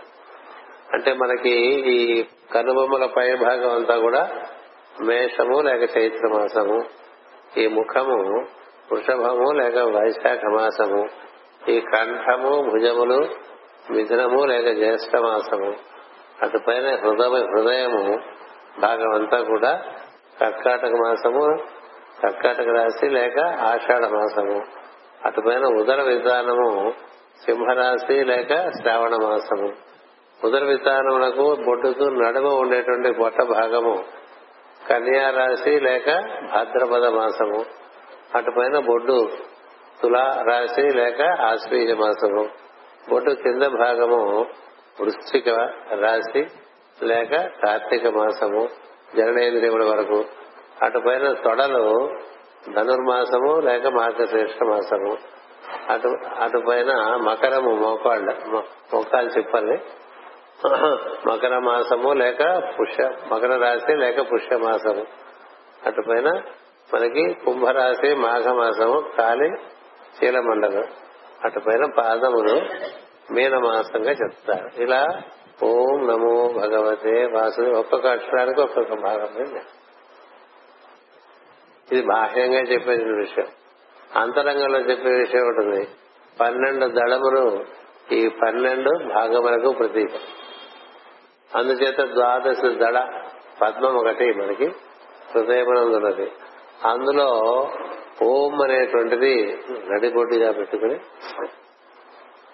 నమో భగవతే వాసుదేవాయ అనేటువంటిది మిగతా దళములుగా మనం భావం చేసుకుంటూ ఒక్కొక్క దళంలో మూడు మూడు అక్షరాల చొప్పున దర్శనం చేసుకుంటూ మనం నాలుగులను నిర్వర్తించుకుంటూ ఇదే విషయాన్ని కఠ ఉపనిషత్తులో దాని కఠ ఉపనిషత్తులు ఎందుకన్నారంటే ఇదే దళముల ఎందు కాఖ గాఘ ఇన్య. కాదురా చాచా జాఘ ఇని టాఠ అనేటువంటి పన్నెండు అక్షరం కా కా గాఘ ఇన్య ఐదు అక్షరాలు చాచా జాఝ ఇణి ఐదు అక్షరాలు కా ఠ కదా? అంతేనా? తా ఠ. కచట తప్ప కదండి. కచట తప్పలో కా వర్గం ఐదు. చా వర్గం ఐదు. టా వర్గంలో రెండు అక్షరాలే టా ఠ. కా నుంచి ఠా వరకు పన్నెండు అక్షరములు ఉన్నాయి. కా నుంచి ఠా వరకు పన్నెండు అక్షరములు ఉన్నాయి. ఈ కఠ అనేటువంటి అక్షరములు ఈ పన్నెండు అక్షరాల్ని ఈ పన్నెండు దళముల ఎందు భావం చేస్తూ ఆ నడిబడిన ఊమని భావం చేస్తే అది కఠ ఉపనిషత్తు చెప్పేటువంటి రహస్యం. ఇలా మనకి అది మనకి పెద్దల అనుగ్రహం మనకు తెలిసే విషయాలు పుస్తకాల్లో అలా రాసేవారు. అందుచేత ఇలా మనకి న్యాసం చేసుకుంటూ ఉండాలి. న్యాసం వల్ల ఏం జరుగుతుందంటే లోపల చూడటం ఉంటుంది. లోపల అలాగే మనం ఎప్పుడు చెప్తూ ఉంటాం సప్త కేంద్రములను న్యాసం చేసుకుంటూ ఉండడం సప్తగ్రహములు సప్త కేంద్రములు సప్త సప్తరుషులు సప్తలోకములు సప్తధాతువులు అన్ని సప్త కేంద్రములందు న్యాసం చేసుకుంటూ ఉండదు అలాగే ద్వాదశ రాశుల్ని పన్నెండు భాగములందు న్యాసం చేసుకుంటూ ఉండదు అలాగే ఒక్కొక్క హృదయ పద్మములందు ఒక్కొక్క రకమైన న్యాసం ఉన్నది. మనకి శరవణ భవ అని ఆరు అక్షరముల మంత్రం ఉంది. ఆరు అక్షరముల ఆరు దళముల పద్మం ఒకటి ఉన్నది. స్వాధిష్టాన పద్మము దాని ఎందు ఆయన ఉపస్థితులై మనలో ఉండేటువంటి అరిటెడ్ వర్గాలను ఆయన పారుతూ మనకునేటువంటి కామక్రోధ లోభ మోహ మద మాస్తర ఆరు భావములను ఆయన అంకుశంతో నిర్మూలిస్తాడు. అందుకనే ఆయన శరవణ భవుడయ్యాడు ఇలా మనకి అన్నిటికీ మంత్రాలు ఉన్నాయి. నాలుగు అక్షరాల మంత్రాలు ఉన్నాయి ఆరు అక్షరాల మంత్రాలు ఉన్నాయి. పది అక్షరాల మంత్రం ఉంది పన్నెండు అక్షరాల మంత్రం ఉంది పదహారు అక్షరాల మంత్రం ఉంది. రకరకాల మంత్రాలు అట్లా ఇచ్చారు. ఇక్కడ మనకి చెప్పేది హృదయ పద్మమునందరి ఆరాధన. ఈ ఆరాధన హృదయ పద్మమునందు చేసుకోవటం అనేటువంటిది లోతైన విషయం. ద్వాదశ అంగములందు చేసుకోవటం అనేది సాధారణమైనటువంటి అలా ఉంటుంది. ఇక్కడ మనకి మాస్టర్ గారి వివరణలో ముందు ఈ ద్వాదశ రాశులతో నువ్వు అనుసంధానం చెందని చెప్పారు. ఏడు మార్లు ఉచ్చరిస్తే నీలో ఉండేటువంటి సప్తలోకములతో నువ్వు అనుసంధానం చెందిన దర్శనం చేసుకుంటూ ఉండొచ్చు. ఎప్పుడైతే మనం హృదయం అంటే మనకి అది కూడా తెలుసుకోవాలి. మూలాధారం పదార్థం. అటు పైన మణిపూరకము నీరు స్వాధిష్టానము అగ్ని. అటుపైన అనాహతము వాయువు. ఎప్పుడైతే వాయువు వాయు లోకాల్లోకి ప్రవేశించడం భావం చేయాలి. వాయువుతో అనుసంధానం చెందాలి. కంఠం విశుద్ధి చేరంగానే ఆకాశం. అటుపైన భూమధ్యం చేరంగానే అంతకన్నా పై ఆకాశం. మనస్సు అక్కడ ఉంటుంది. ఆ పైన జీవులు ఉండేటువంటి ఆకాశం ఆ పైన దైవం ఉండేటువంటి ఆకాశం ఇట్లా భావం చేసుకుంటూ? మనలో రకరకాలుగా మన లోపల తిరగటం. అనేటువంటిది చేసుకుంటూ ఉండదు. అందుకు న్యాస విద్య న్యాస విద్య యొక్క ఉపకారం ఏంటంటే మనం ఈ బయట తిరిగే మనసు లోపల రకరకాలుగా తిప్పుతూ ఉంటాం. గుళబోర్లో గుడి తిరిగినట్టు. కాస్త పైకి కిందకి అన్ని చోట్లకి అన్ని అంగాల్లోకి ఎన్ని ఉన్నాయో రకరకాలుగా ఇచ్చారండి. రకరకాలుగా ఇచ్చారు. న్యాస విద్య. పది పదిహేను మంది అక్ష అంతరిక్ష దేవతల పైనుంచి కింద వరకు ఎట్లా ఉన్నాం మన విరాట్ పురుషుని వారించుకునేప్పుడు చెప్పుకున్నాం. వాళ్ళని అలా లోపల ఎప్పుడు దర్శనం చేయటం కూడా నీకు లోపలికి వెళ్ళాలి మనం లోపలికి వెళ్ళాలంటే లోపల ప్రజ్ఞను దర్శించేటువంటి ఒక అభ్యాసం చేసుకుంటూ ఉండాలి. ఆ విధంగా చేసుకుంటూ ఉంటే నీకు దర్శనాలు జరుగుతూ ఉంటాయి. చిత్తమున చిత్తమును ధారణ చేయవలను అన్నారు అంటే పైన చెప్పినట్టు రూపమును ధరింపవల. నీ ఎందు ఉండేటువంటి ఆ రూపమును ధరిస్తూ శాంతుడవై శాంతమూర్తిగాను నియమ భాషణుడవై మిత భాషగాను సత్కర్మాచరణవై సత్కర్మ రూపుడుగాను ధ్యానింపవ అంటే ఇప్పుడు భగవంతుడు మనం అలా చూస్తున్నాం అనుకోండి ఆయన ఎలా ఉంటాడు? శాంతమూర్తిగా ఉంటాడు. కాబట్టి నువ్వేం చేయాలి? నువ్వు కూడా శాంతమూర్తి ఆయనలాగా నువ్వు అవ్వాలి కదా. మనకి ఆయన రోల్ మోడల్ కదా. అందుకని ఆయన వల్లే నేను ఆయన శాంతంగా ఉంటాడు. ఆ శాంతమూర్తిని ధ్యానం చేస్తుంటే నేను కూడా శాంతంగా ఉందాం అనేటువంటి ఒక స్ఫూర్తి కలుగుతుంది. అటుపైన శాంతంగా ఉండే ప్రయత్నం కలుగుతుంది. అలాగే నియమ భాషలవై ఆయన ఏం భాషించడు కదా. నువ్వు కూడా మిగతా భాషగా ఉండదు నియమ భాషణుడవై మిత భాషగను. సత్కర్మాచరుడవై సత్కర్మ రూపుడుగాను ధ్యానింపు అడవిలో లభించిన ఆకులను కాయలను దుంపలను వాని రూపముగా భజించి మితముగా భుజించి ధ్యానింపు అంటే కొన్ని ఆకులు తినచ్చు మనం తింటున్నాంగా తోటకూర పాలకూర. తిన తినదగినటువంటి ఆకులు తిను. తినదగలిగినటువంటి పండ్లు తిను. కదా? ఆకులను కాయలను దుంపలను. అట్లా భుజించేయటం కాదు చెప్పింది నారదుడు. వాని రూపముగా భజించి.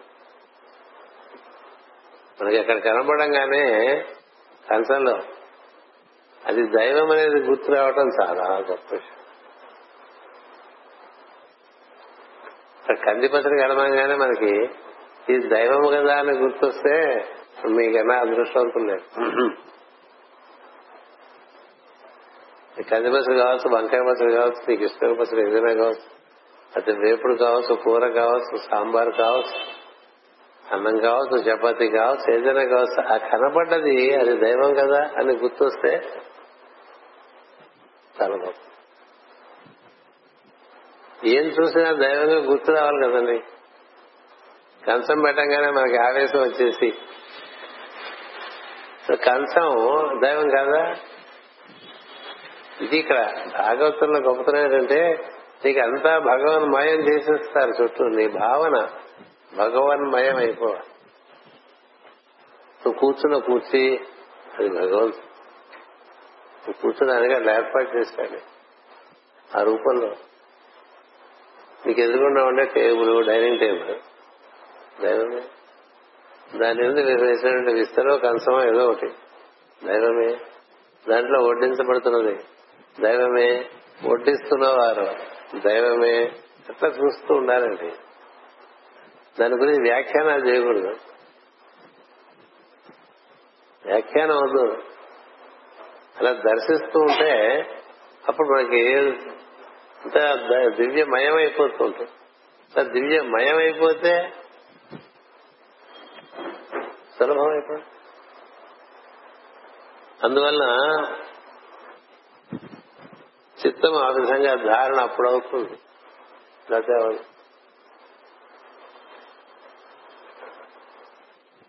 అడవిలో లభించిన ఆకులను కాయలను దుంపలను వాని రూపముగా భజించి అందుకని ఆహారం తీసుకునేవాడు ఇది దైవమే అని భావించకుండా ఆహారం తీసుకోవటం. జరిగినప్పుడు అతను దైవభక్తులు అంటారు వీళ్ళే. ఎందుకంటే మళ్ళీ కూర్చుని చదవమంటే అన్నం బ్రహ్మే వ్యజానాథ్ అని చదువుతాడు. అన్నం కనబడంగానే బ్రహ్మం కనబడకపోతే వాడు తప్పి చదివింత అబద్ధమైన వాడు అంతేనా? అన్నం బ్రహ్మే దివ్యజానాత్ అంటే అన్నము బ్రహ్మమే అని ఎరుగుము అని. అన్నాధ్యేయ కల్విమాని భూతాన్ని జాయంతే ఏన జానాన్ని ఓ కొట్టేస్తాం. కనబడుతున్న అన్నం భగవత్ స్వరూపం అనేటువంటిది గుర్తురా? గుర్తు వచ్చి అలా స్మరించాలి అది భజించడం భజించమంటే అది అలా పెట్టుకునేటట్టు కొట్టుకుంటూ కూర్చోవద్దు. అది దైవం అనేటువంటి భావనతో నువ్వు దాంతో ఒక రకమైనటువంటి అనుబంధం పొందుతావు అనుసంధానం చెందుతావు అప్పుడు నువ్వు తినే విధానం కూడా తేడాగా. నువ్వు తినబడుతున్నట్టు నీ నీ ముఖము ద్వారా తినబడుతున్నటువంటిది దైవమే అని తెలిసినప్పుడు నువ్వు చాలా భక్తి శ్రద్ధలతో భుజించడం ఉంటుంది. ఒకటి మితముగా భుజించడం అనేది సహజంగా ఎందుకనంటే అలా భుజించే వాడికి లోపల నుంచి ఇక చాలు. అని ఎన్ని తిన్నాను దోశలో నడుస్తాడు తింటూ ఏవో కబుర్లు చెప్తుంటాడు కదా. ఇప్పటికి మూడైనా ఉంటుంది అయితే ఎన్ని ఇడ్లీ తిన్నామో ఎన్ని దోశలు తిన్నామో ఎన్నిసార్లు పెట్టిస్తున్నామో తెలియకుండా తినేసేవాళ్ళు తెగ తెలియదు. చేత భజించి భుజించమన్నారండి నారద మహర్షి. మితముగా భుజించి ధ్యానింపవలను అంటే ఆహారమునందు ఈ మిత భోజనం అనేటువంటిది సహజంగా వస్తూ ఉంటుంది భగవద్భక్తులు ఎందుచేతంటే రుచి దైవమునందు. భోజనము దేహమునకు యజ్ఞార్థం అందింపబడటం ఉంటుంది. అందుచేత ఆ విధంగా భుజించబడినాడు. ఈ పుండరీకాక్షుడు తన మాయచే సమస్త వస్తు సంతతులుగా అవతరించను సర్వజీవుల చేష్టలుగా చెరించను. అతని మాయను గూర్చి విచారణ చేసిన లాభము లేదు. అతని జగత్తున జగత్ రూపమున ఏది చేయుచుండునో దానిని వాని సంచారముగా హృదయమున ధ్యానము చేయవలను. ఇక్కడ వాసుదేవ మంత్రానికి శిక్షణ తెలుపుతున్నాడు. ఇంతవరకు విష్ణుపరంగా చెప్పుకుంటూ వస్తున్నారు ఇప్పుడు వాసుదేవ పరంగా చెప్పుకుంటూ వస్తున్నాడు. తన మాయచే సమస్త వస్తు సంతతులుగా అవతరించను. సర్వజీవరాశుల చేష్టలుగా అంతా ఒక్కొక్కళ్ళం ఒక్కొక్క రకంగా ప్రవర్తిస్తూ ఉంటాం. కదా? వీడు ఎందుకు ఇట్లా ప్రవర్తిస్తున్నాడు అనే ప్రశ్నకి ఎప్పటికీ సరైన సమాధానం. వీడు ఎందుకు ఇట్లా ప్రవర్తిస్తున్నాడు అనే ప్రశ్నకి ఎప్పుడు సమాధానం రాదు. వీడు ఇట్లా ప్రవర్తిస్తున్నాడు అని గమనించడు అంతే. వాడు అట్లాగే ప్రవర్తిస్తాడు. నువ్వు అనుకున్నట్టుగా ఇంకొన్ని ఎందుకు ప్రవర్తిస్తారండి ప్రవర్తిస్తారా? వాళ్ళు అనుకున్నట్టుగా వాళ్ళు ప్రవర్తిస్తారు. నువ్వు అనుకున్నట్టుగా వాళ్ళు ఎందుకు ప్రవర్తిస్తారు? అసలు కామన్ సెన్స్ లేదు ఆ కామన్ సెన్స్ ఉండదు చాలా. వాడు వాళ్ళగానే ఉంటాడు. నీలాగా ఎందుకు ఉంటాడు? ఇప్పుడు ఇన్ని జంతువులు ఉన్నాయి. ఏ జంతువులాగా? ఆ జంతువులు తప్ప ఇంకో జంతువులా ఉంటుంది? ఉండదు కదా. ఆ జంతువులనే ఒక జంతువులాగా ఇంకో ఒక కుక్కలా ఇంకో కుక్క ఉండదు. ఉంటుందా? ఏ కుక్కకి ఆ కుక్కే ప్రత్యేకం. కదా? ఏ మొక్కకి ఆ మొక్కే ప్రత్యేకం. ఇన్ని మొక్కలు ఉంటాయి. ఒక మొక్కలా ఒక మొక్క ఉండదు. అన్ని మందారం వేసుకొని ఒకటి పూచినట్టుగా ఒకటి పోయేదు. ఒకటి పూసిన విధంగా ఇంకోటి పోయే. దీనికదే. ఇదెందుకు ఇదెందుకు ఇదెందుకు ఇట్లా? ఎందుకనే ప్రశ్న సృష్టిలో అది ఇక్కడ మీరు తెలుసుకోవాలి ఓహో ఇలా ఉన్నది అని తెలుసుకో అంతే. ఇతను ఇలా ఉంటాడు. ఇంకా నీకు బా- నీకు అప్పుడు స్పర్ధ ఉండదు. ఎందుకని ఎప్పుడు అబద్దాలు చెప్తూ ఉంటాడంటే ఎందుకు వద్దు వాడు ఎప్పుడు అబద్దాలు చెప్తూ ఉంటాడు అని తెలుసుకున్నావు అనుకో నీ వరకు నువ్వు you settle for an equation వీడు వస్తే అబద్ధాలు చెప్తాడు నేను వేస్తే సరిపోతుంది అంటే అయిపోయింది కదా? వీడు అబద్ధాలు చెప్తుంటాడు వీడు ఎందుకు అబద్ధాలు చెప్తుంటే నీకు ఊరికే సంచలనం వచ్చేస్తుంది. కుక్క కుక్కలాగే ఉంటుంది పంది పందిలాగానే ఉంటుంది కదా? అది ఇంకోలాగా ఉండదు కదా? జంతు స్వభావం లాగా మనుషుల స్వభావాలు కూడా వాళ్ళు అట్లాగే ఉంటారు. వాడుగా వాడు మారదాం అనుకుంటే వాడు మారుతాడు. కాబట్టి ఇట్లా వివిధమైన చేష్టలతో ఉండేవాళ్ళని వీళ్ళు ఇలా ఉన్నారని చూసి ఇది భగవంతుని యొక్క విభూతిగా భావించడం వాసుదేవ ఉపాసన. ఇంకే వాసుదేవ వాసుదేవ అంటే కాదు వాయించేస్తాడు వాసుదేవుడు ఎందుకంటే మన ఇంట్లోనే మన మన మనకి నచ్చని ప్రవర్తన చూపించే వాళ్ళు మన చుట్టూనే ఉంటారు ఎక్కువ. ఎవరికి వాసుదేవ ఉపాసన చేస్తూ ఉంటాయి చూద్దాం వీడు ఏం చేస్తాడు అన్నట్టుగా కదా? సరిగ్గా మన పక్కనే ఉంటాడు. ఎప్పుడు మనకి మనం అనుకున్న దానికి వ్యతిరేకంగా పనిచేసేవాడు. వాసుదేవ అనుకోవాలి. అది అది. అలా అనుకుంటే నీకు ఆనందం. ఆ జ్ఞానం కలిగితే ఎందుకు ఎన్నాళ్ళు పోయినా ఇట్లాగే ఉంటావు నువ్వు అని పోటాడుకున్నా అనుకోండి అది వాక్యం. సర్వ జీవరాశులు చేస్తలుగా చరించు అతని మాయను కూర్చి విచారణ చేసినతో లాభం లేదు. విచారణ చేస్తాం. ఇంటి ఆవిడకి నగలు ఇంత ఆయనకి ఇష్టం లేదండి. ఆవిడ ఎక్కడికి వెళ్ళినా అన్ని పెట్టుకుంటుందండి. అక్కడే డిస్కషన్ మొదలవుతుంది ఇవన్నీ పెట్టుకోవాలా అంటాడు ఏ, ఎందుకు పెట్టుకోకూడదు? ఎందుకు చేసి ఎందుకు కొనుక్కున్నాం దాచుకోవడానికి అంటాడు. కదా. అంటే ఎక్కడికో ఫంక్షన్ బయలుదేరితే ముందు ఒకళ్ళొకళ్ళు వాగ్వివాదాలతో మొదలుపెట్టి అలా వచ్చేస్తారు. కదా. ఏ ఎందుకు ఇది? ఇవి తప్పకుండా నగలు పెట్టుకుంటుంది అనేది నీకు బాగా లోపల దానికి నీ మనసు బాగా పరిపూర్ణంగా అంగీకరించేసింది అనుకోండి అప్పుడే చేసిన వాసుదేవుడు ఆ రోజు ఆవిడ నగలు పెట్టుకోవాలి అదేమిటి నగలు పెట్టుకోలేదు అంటే ఎప్పుడు సతాయిస్తుంటావు కదా అందుకని వాడు పెట్టుకోలేదు అంటాడు. మనం చెప్పలేము. అది వాసుదేవుని యొక్క లీల అంటే. ఎవరు ఎప్పుడు ఎట్లా ప్రవర్తిస్తారనేది మనం ముందుగా నిర్ధారణ చేసుకోవటం అవివేకం. ఎవరు ఎప్పుడు ఏ విధంగా ప్రవర్తిస్తారనేటువంటిది అప్పటికప్పుడు తాజాగా చూడు ఫ్రెష్గా సాధ్యమండి? సాధ్యం. మనసు ఎప్పుడు కూడా it builds a hypothesis and the basis of previous actions కదా? అందుకని వాడు రాగానే మనకి ముందే ఉయర్ అనే ప్రీ జుడిషియల్ కండిషన్. మన అభిప్రాయములతో మనమే బంధింపబడి ఉంటాం. అవతలవాడు అలా ఉంటాడు అనేది మనకి నిర్ధారణ. కాకపోవచ్చు. కాకపో అందుకనే ప్రతిసారి నువ్వు ఓపెన్ మైండెడ్గా ఉండాల్సిందే. ఎందుకని వాసుదేవుని యొక్క లీలలు ఎలా ఉంటాయో మనకు తెలియదు అందుచేతను ఏం చేస్తారంటే వాసుదేవ ఆరాధన అంటే జరుగుతున్న దాన్ని చూస్తూ అందులో నీ వంతు కర్తవ్యం నీకు తోచింది నువ్వు నిర్వర్తిస్తూ వాడలాగా వీడలాగా అని అనుకున్న ఉపయోగం లేదు. వాడు అలాగే ఉంటాడు. ఒక రకంగా ఉండదు ఒక రకంగా ఉండదు వీడు ఇలా ఉంటాడు అనేటువంటిది నీకు నిర్ధారణ అయిపోయింది అనుకుని గొడవ లేదు. వాడు అలా ఉండనప్పుడు కూడా ఇదేమిటి వీడు ఇలా ఉండలేదని కూడా అనుకో వాడు ఇలా అని ఇది చాలా కష్టమైన విషయం.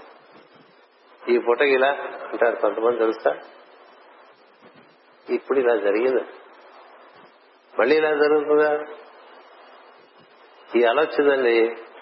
అలా వస్తా మళ్ళీ అలా? ఈ అలా ఇలా వచ్చింది అని దర్శించడం అనేటువంటిది యోగి తత్వం. ఇలాగే వస్తాయి అలలో అని నిర్ధారణ చేయకండి. ఎందుకని? అలాగే రాదు. సృష్టిలో అంతా నిత్య నూతనమే నిత్య నూతనమే నిత్య నూతనం అవడం వల్ల ఎప్పటికప్పుడు మనకి ఆ పాటలకే తాజాగా చూపించేస్తారు సినిమా.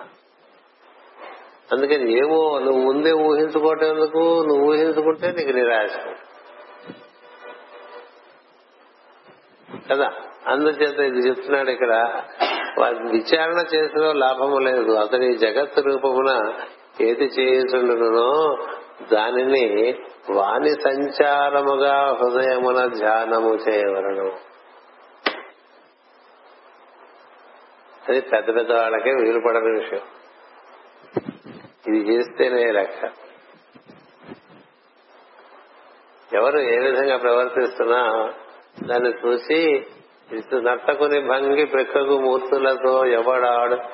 మునులు దివిజులు కిత్తింప నేర రెవ్వని ఎవ్వని వర్తన మరో ఎరుగరట్టి వారిని ఉదించుతున్నాను పద్యం చదవటం ఎంత సులభమో దీని అభ్యాసం చేయటం అంతగా చాలా అయినప్పటికీ ఇదే ప్రయత్నం వీడు ఇలాగే వీడు అలా వాడు అలా ఉంటాడు అది భగవదేచ్ఛ అది అది భగవద్ విలాసంగా చూడు. చూడు ఇలా ఉంటుంది. ఆ మొక్క అలాగే ఉంటుంది. ఈ మొక్క ఇలాగే ఉంటుంది.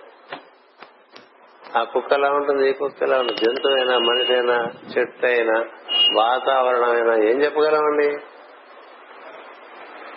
వెదర్ అంటే ఏంటి ఎప్పటికప్పుడు మారిపోయేది కదా.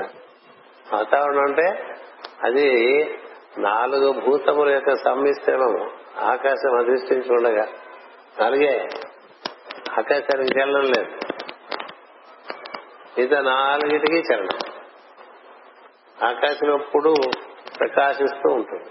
మిగతా నాలుగిటికి వాయువు అగ్ని జలము పృథ్వీ వీటన్నిటికీ మార్పులు ఉన్నాయి. ఈ నాలుగు ఎప్పుడూ మారుతూ ఉంటాయి. ఎప్పుడూ మారుతూ ఉండేటువంటి ఒక్కొక్కసారి ఒక్కొక్క పాలు ఎక్కువగా ఉంటుంది. కదా? ఒకరోజు హ్యూమిడిటీ తక్కువగా ఉంటుంది. మనకి చెమటలు తక్కువగా ఉంటుంది.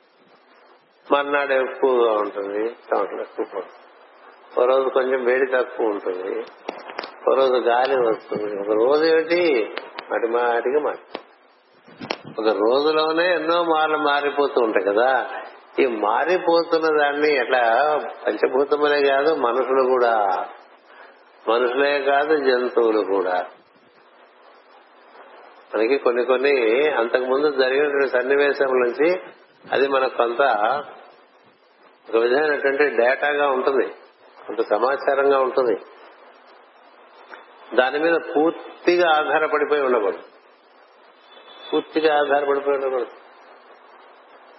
ఎందుకంటే కాలం రూపంలో ఒక మడతలోంచి ఏమైనా ఎప్పుడైనా రావచ్చు. ఏమైనా ఎప్పుడైనా రావచ్చు. అంచేత వాసుదేవ ధ్యానం అంటే ఈ భగవంతుడే ఈ జీవుల రూపంలో ఇన్ని రకాలుగా ప్రవర్తిస్తున్నాడు. ఇది గనక ఎవరికైతే జరుగుతుందో వాళ్ళు తరిస్తారు. మిగతా వాళ్ళు తరించడం కష్టం. ఎందుకు చేతనంటే ఎందుకు ఇలా అనే ప్రశ్న ఎందుకు ఇలా అంటే వాసుదేవ ఉపాసన చేసేవాడు ఏమంటాడంటే ఈశ్వరేచ్ఛ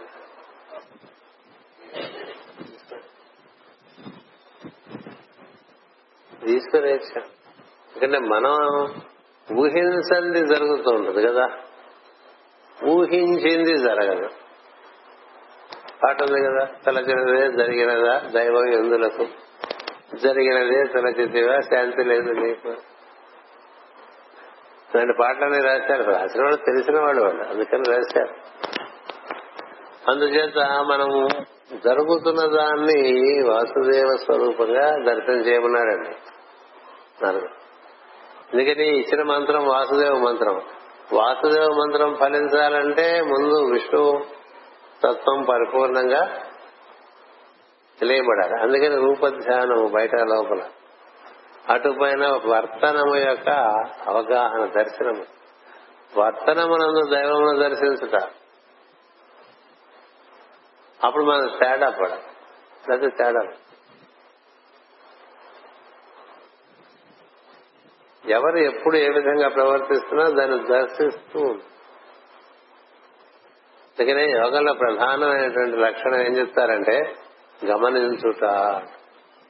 ఇంగ్లీష్లో దాన్ని విట్నెసింగ్ అంటారు లేక అబ్జర్వింగ్ అంటారు. దర్శిస్తూ ఉంటే భగవద్ విలాసంగా నీకంతా గోచరిస్తూ భగవద్ విలాసంగా గోచరిస్తుంటే నువ్వు మార్పుకి నువ్వు గురి కానటువంటి ఒక స్థిరత్వము నీలో ఏర్పడు మార్పుకు గురి కానటువంటి స్థిరత్వం మనకి ఏర్పడుతుంది.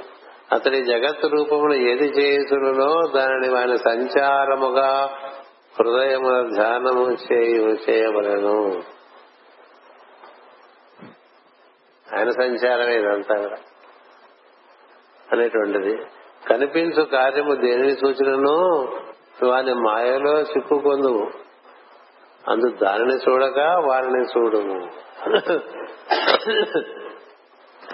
మనం మనం అనుకున్న పద్ధతిలో జరిగితే ఒక రకంగా చిక్కుకుపోతూ ఉంటామండి అచ్చని అనుకున్నట్టు జరిగిందండి అని వీటి గురించి చెప్పుకుంటూ ఇరుక్కుపోతుంటాం మనం అనుకున్నట్టు జరగకపోయినా ఇంకో రకంగా ఇరుక్కుంటాం చిరాకులో ఇరుక్కుంటాం. రెండు రకాలుగా ఇరుక్కుంటూ ఉంటాం.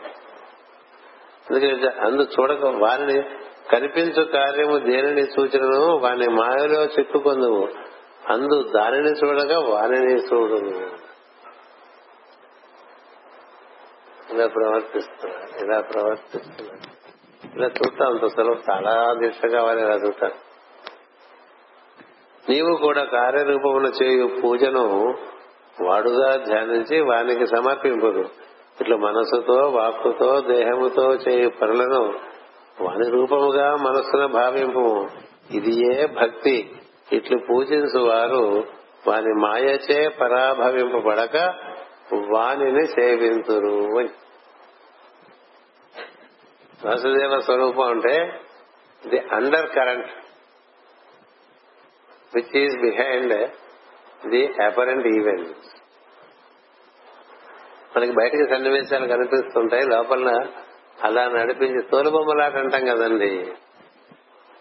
మన వాళ్ళు అంతా తోలుబొమ్మలాట తోలుబొమ్మలాట అంటారు కదా. వెనకాల వాడు ఆడిస్తుంటే కదా ముందు బొమ్మలాడుతున్నాడు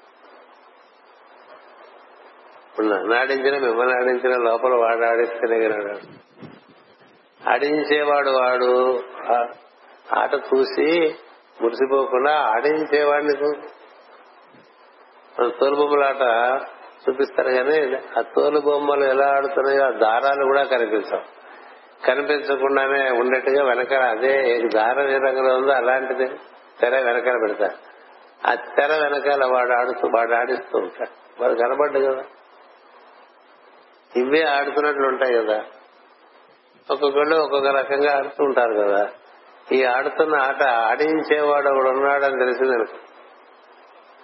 నీ దృష్టి ఆడించేవాడి మీద ఉంటుందా తప్ప ఆట మీద? ఆటలో నువ్వు చిక్కుకోవు నువ్వు కూడా నీ ఎదురు నీ నుంచి కూడా ఆడుతున్నాడు. నీ నుంచి కూడా ఆడుతున్నాడు కదా. నీ నుంచి ఆడేవాడు వాడే ఇంకో నుంచి ఇంకో రకంగా ఆడుతున్నాడు రకరకాలుగా ఆడుతాడు. అవి నవరసాలు జీవనంగా తయారవుతుంది ఎందుకంటే అన్ని రుచులు చూపించేస్తాడు జీవితం. మనం అనుకోని విషయాలు ఎన్ని జరగట్లేదు మనకి జీవితం. అనుకున్నవి ఎన్ని జరగకుండా అట్లా పెండింగ్ ఉండిపోయినాయి. అనుకున్నవేమో అవవు. అనుకోనివేవేవో అయిపోతూ ఉంటాయి మనకి ఇష్టం అవుతూ ఉంటాయి మనకి ఇష్టం ఉన్నవి కానీ కావు ఇట్లా ఉంటుంది. ఏ, మరి ఏంటండి చేస్తుంది అందుచేత ఇలా ఆడించేవాడు ఒకడు ఉన్నాడు సుమా అని చెప్తున్నాడు నారదు నువ్వు నాన్న తోడు నువ్వు ఎక్కలేకపోవటం వాడి అంటే నీ పినతని నేను ఆ విధంగా నీ ఎందు రోషాన్ని పెంచటం వాడైతే కదా? నీ తల్లి నీకు అరు ఆ మార్గంలోనే స్ఫూర్తినివ్వటం వాసుదేవుని యొక్క సంకల్పమే. నేను రావటం నీకు ఈ వాసుదేవ మంత్రి ఇవ్వటం నువ్వు ఈ మార్గంలో నడవటానికి ఇదంతా కూడా ఎవరు సంకల్పించారు? వాసుదేవుడు మనంతా ఇలా వచ్చామనుకోండి ఈ విధంగా వినటానికి వాసుదేవుడే. రాలేదనుకోండి వాసుదేవుడే. వాసుదేవుడు ఈ వాసుదేవ తత్వంలో ఉండే గొప్ప సౌలభ్యం ఏంటంటే ఏం జరుగుతున్నది వాసుదేవుడే నిర్వర్తిస్తున్నాడు నా నుంచి జరిపేది కూడా వాడే. నా మనసు ఇంద్రియములు శరీరముగా కూడా అతడే నన్ను అధిష్ఠించి నిర్వర్తించుకుంటూ ఉంటాడు. అందుకనే మనం కొన్ని కొన్ని అనుకోనివి చేసేస్తుంటాం అనుకోనివి మాట్లాడేస్తూ ఉంటాం అయ్యయ్యో ఎందుకట్లా మాట్లాడాం అనుకుంటాం. కదా? ఎందుకట్లా తొందరపడి చేసాం అనుకుంటాం. ఇది చేయకుండా ఉంటే బాగుండేది అనిపిస్తూ ఉంటుంది. ఇది చేస్తే బాగుండేది. కొన్ని చేద్దాం అనుకున్నావు చేయలేకపోయాం కొన్ని చేయకూడదు అనుకునేటువంటి తెలియకుండా చేసేసాం. ఇవన్నీ ఎట్లా జరిగినాయండి? స్పైట్ ఆఫ్ జరిగిపోతున్నాయి కదా. అంటే ఒక రకంగా అవసరం మనం. అంతా మనమే మన వశంలోనే ఉందని అనుకుంటే వెళ్ళి వెళ్ళి చూపించుకుంటూ ఉంటారు. ఇలా అంటాడు వీడు. అలా అంటాడు. ఇది ఇద్దరు ఎడుస్తారు కదా. ఆల్ ఇస్ అండర్ కంట్రోల్ అంటాడు అంటే ఆల్ ఇస్ అండర్ కంట్రోల్ అంటాడు పోతారు దెబ్బలు తింటారు వచ్చేస్తారు ఎవ్రీథింగ్ ఈజ్ అండర్ సమదర్ కంట్రోల్ అనేటువంటి ఒక డైమెన్షన్ని చూపిస్తున్నాడు. అంచేత అలా ఉన్నప్పుడు ఏం జరుగుతుంది? అలా దర్శనం చేస్తే నువ్వు గట్టెక్కిన వాడివి. అలా దర్శనం చేయకపోతే గట్టెక్కిన వాడివి కాదు. ఇప్పుడు ధ్రువుడు ఎంత రోషపడ్డాడండి? లక్ష్మణుడు ఎంత రోషపడ్డాడండి? రాముడు రోషపడ్డా పడ్డాడు ఇదంతా దైవన్రా తమ్ముడు అని చెప్పాడు. సాయంత్రం పూట తీరిగ్గా ఆకుల మీద కూర్చునే అరణ్యంలో. అది అందరికీ సాధ్యమైన విషయం కాదు నాకు. ఎన్నాళ్ళు ఆ సన్నివేశం తెలుసుకున్నా అత్యాశ్చర్యకరం.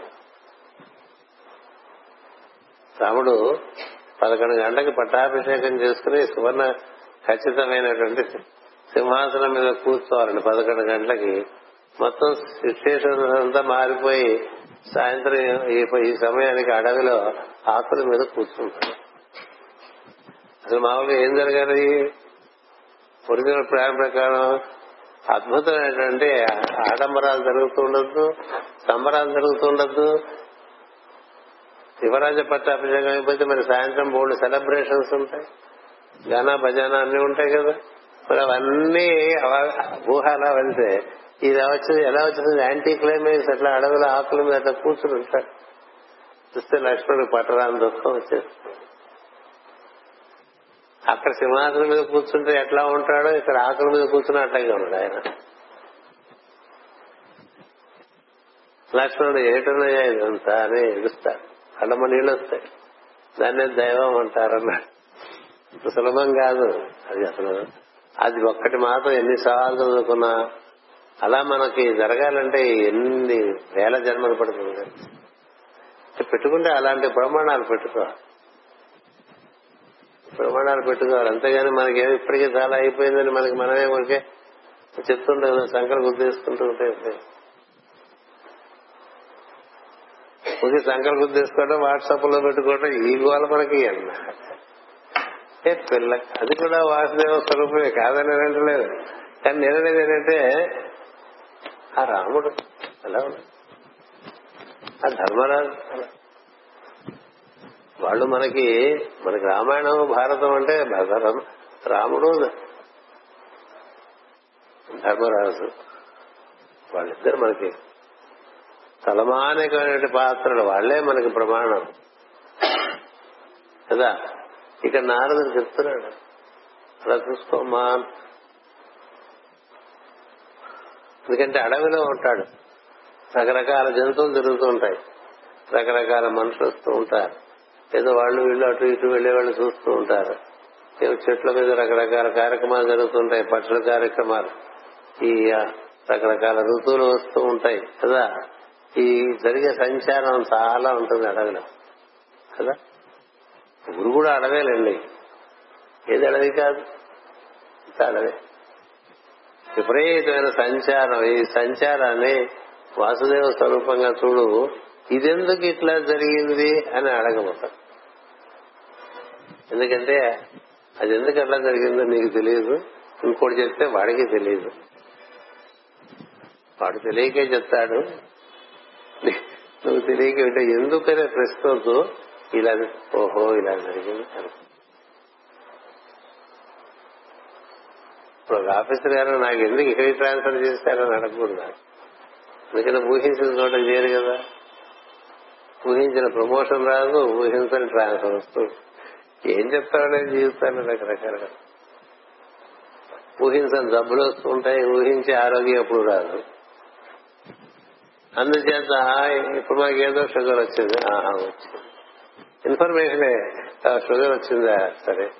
దానికి సంబంధించిన కర్తవ్యం చేయమన్నాడుగా? కదా. కొన్నాళ్ళ బీపీ వచ్చింది ఆహా వచ్చింది సరే.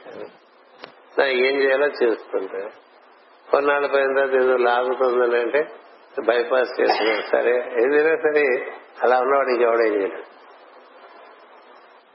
వాడిని ఎవరు ఏం చేయలేరు ఎందుకంటే వాడు అన్ని చూస్తూ ఉంటాడు. తన లోపల తన బయట జరిగే మార్పులు చూస్తూ దాన్ని వాసుదేవుడిగా స్మరణ చేసుకుంటూ ఉంటే వాడిని ఎవరు ఏం చేయలేరు.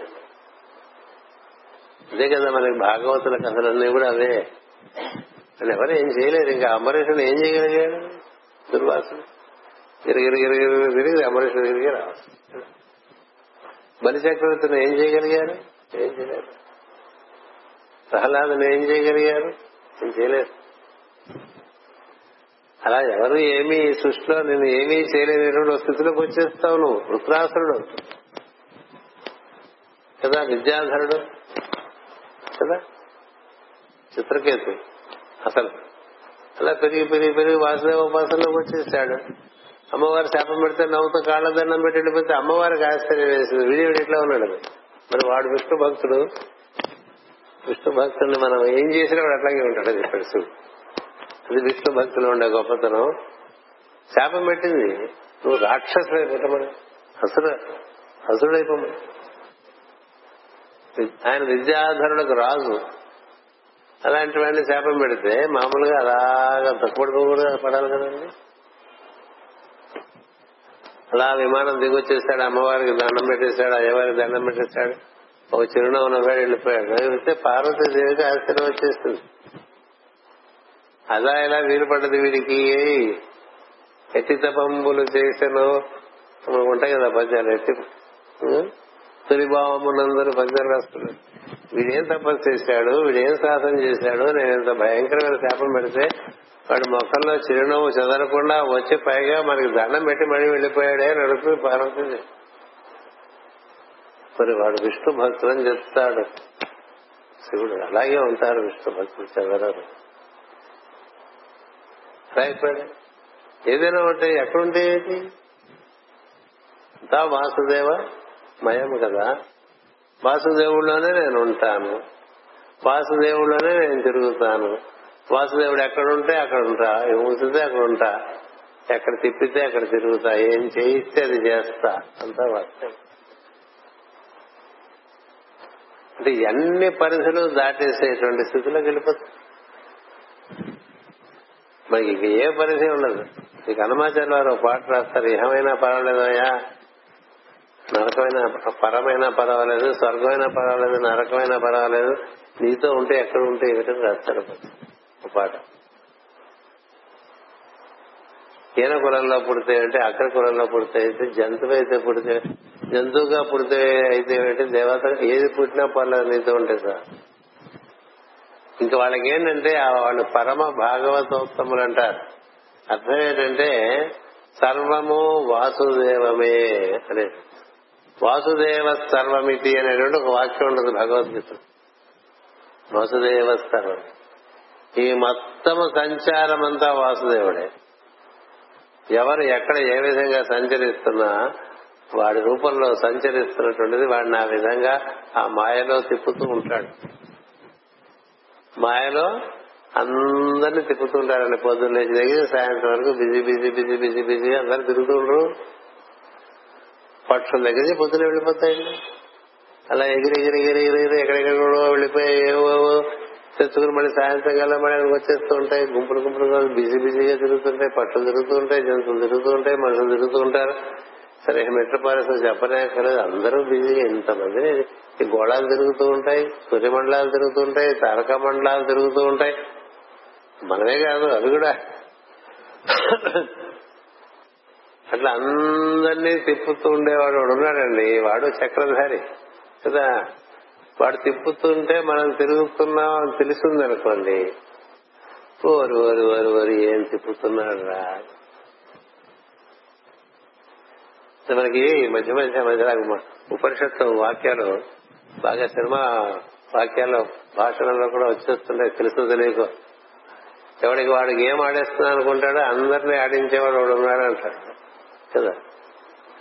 అదే మనం అంతా కూడా మన గేమ్స్ మనం ఆడుతున్నా మనం కాదు ఆడుతుంది మనలోంచి మన ఆడించి ఎవడెవడికి ఎలాంటి అనుభూతి ఇవ్వాలో వాడికి ఎలాంటి అనుభూతి ఇస్తుంటాడు